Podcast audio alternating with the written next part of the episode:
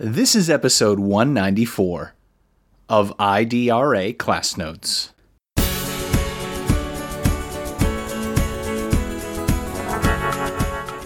So when you're thinking about the teacher on the teacher's side, having that pedagogy of care where you're able to support students in multiple ways and advocating for your students and for all of the young people within a system that isn't always so caring for them. I think it's really important when we think about high expectations to encourage students that their abilities in math will continue to grow over time and to continue to just focus on building the capacities within students and building the confidence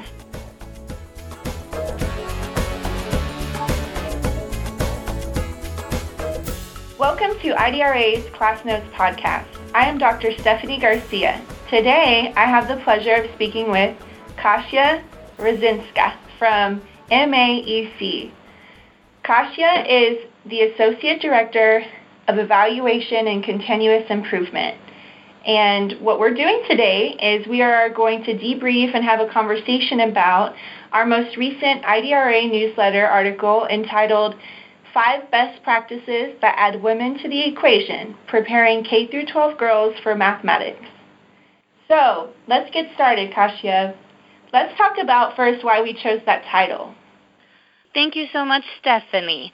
Oh, Over the last couple decades, there has been a lot of research that proves that the aptitude of girls and boys to succeed in math is very, very similar.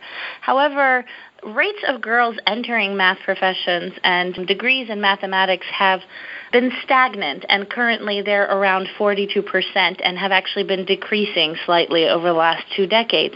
Um, when we look at the rates of girls and women of color entering math fields, those rates are even more stagnant. Only 3% of math degrees were given to Latinas in 2019, and only 2% of the math degrees went to black women. And so one of the big questions in the field has been what can be done to promote more female mathematicians.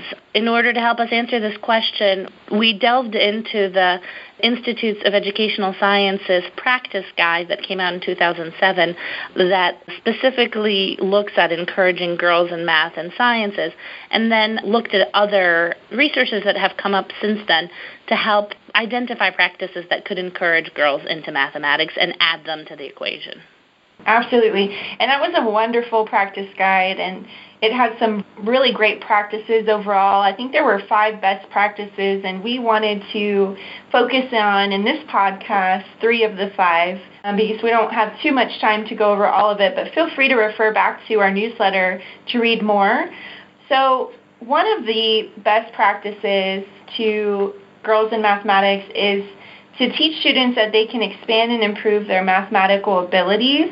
So looking at having this asset-based mindset, you know, math gains coincide with high levels of student social support.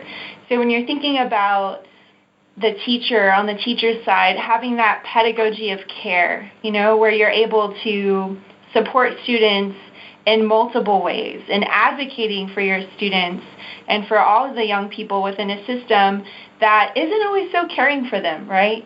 And so having that pedagogy of care along with maintaining high expectations and encouraging their abilities in math. I think it's really important when we think about high expectations to encourage students that their abilities in math will continue to grow over time, right? And to continue to just focus on building the capacities within students and building the confidence to face difficulties that are, you know, always present, right, in math, just to encourage them and to build their confidence to continue to expand and that builds more of an inclusive atmosphere for all students, not just girls, right? But definitely looking at the research, that's something that does benefit girls, especially girls of color. So that's the first practice. Another practice that is encouraged is to spark interest and foster a mathematics identity. So specifically leveraging student interest, identity, and sense of belonging in the classroom, math educators should embrace an, authentic teaching approach that integrates a culturally relevant and responsive practice in the classroom, right? So, looking at mathematics identity, it's something I'm really curious about, especially the STEM identity, math identity, and what does that mean and what does that look like, not just in K through 12, but beyond too. It's just something fascinating for me. But a robust mathematics identity helps build persistence in math, and it includes ensuring students have a positive self concept and see how creative and relevant math is in their daily life. You know, we're making this podcast today, and there's so many podcasts out there that talk about STEM in your daily life, and it's all around us. It's such a broad category, and it's present in our everyday lives. So just leveraging that in the classroom, especially in mathematics, really helps spark their interest for the long term. Looking at Dr. Kalinec-Craig's piece from 2017 on the rights of the learner in mathematics, that is a fascinating research article that talks about the ways in which teachers can elicit the ways children know, use, and learn mathematics. So it's really centering on the rights of the learner to express what they know the best way that they know how. It's that growth and asset based approach in the math classroom, and that's super important. What about expanding on the next one, Kasia? Yes, I think that the last practice that we wanted to highlight today builds off of sparking interest and fostering a math identity, and that is making sure that girls are exposed to female role models. Research finds that a lot of times girls don't see themselves in math professions because of the stereotypes that exist in our society. The stereotype is that mathematicians tend to be men. And by not seeing themselves in the field, women oftentimes choose to pursue other careers where they feel that they are more valued or more needed or have a penchant for. One way to counter this stereotype is to make sure that girls from an early age have access to women who have been successful in mathematical careers and careers that require a degree in mathematics. This not only combats the stereotypes, but it can also inspire students to persist to an end goal and see that a career in mathematics is possible. I myself benefited from this. I was one of those girls that feared going into mathematics because I thought it was a boys' career until in college I had a statistics teacher who was brilliant and inspired me to think that actually math and statistics is something that I am good at. So I definitely see the value of, of having a strong female role model. But having that role model is not just something that can be done by schools one of the best ways to make sure that girls have access to such role models is to make sure that it's something that's available both at home and within their community. That exposure should be connected to not just the classroom, but also to others who could help girls see themselves as potential future mathematicians. And I'm talking, of course, about parents and I'm also talking about the community in general who can highlight women who are successful in mathematical fields. There is an intrinsic value of the home and, and the cultural knowledge that that makes it possible for girls to enter these careers if your parents are supportive and if they're encouraging you to do so.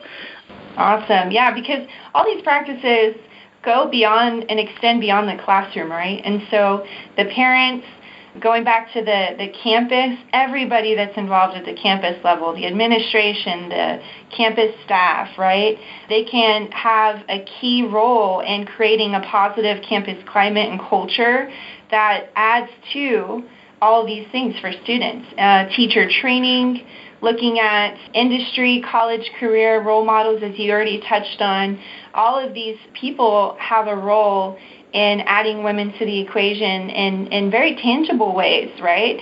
And so these five practices encourage girls to pursue math professions, thus helping to close the gender gap in math careers. They foster girls' skills and beliefs about their own abilities and perceptions about the role of women in these professions. And if these are implemented effectively and consistently, these practices can improve the outcomes for all children, regardless of gender, race, language, or socioeconomic status.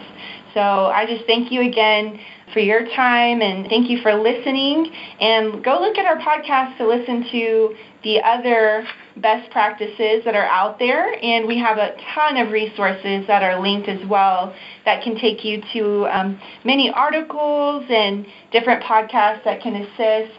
Remember, IDRA and MAEC both, we work with, especially the EAC South with IDRA, we work with schools to promote equity among different areas such as race, national origin, religion, gender, sex.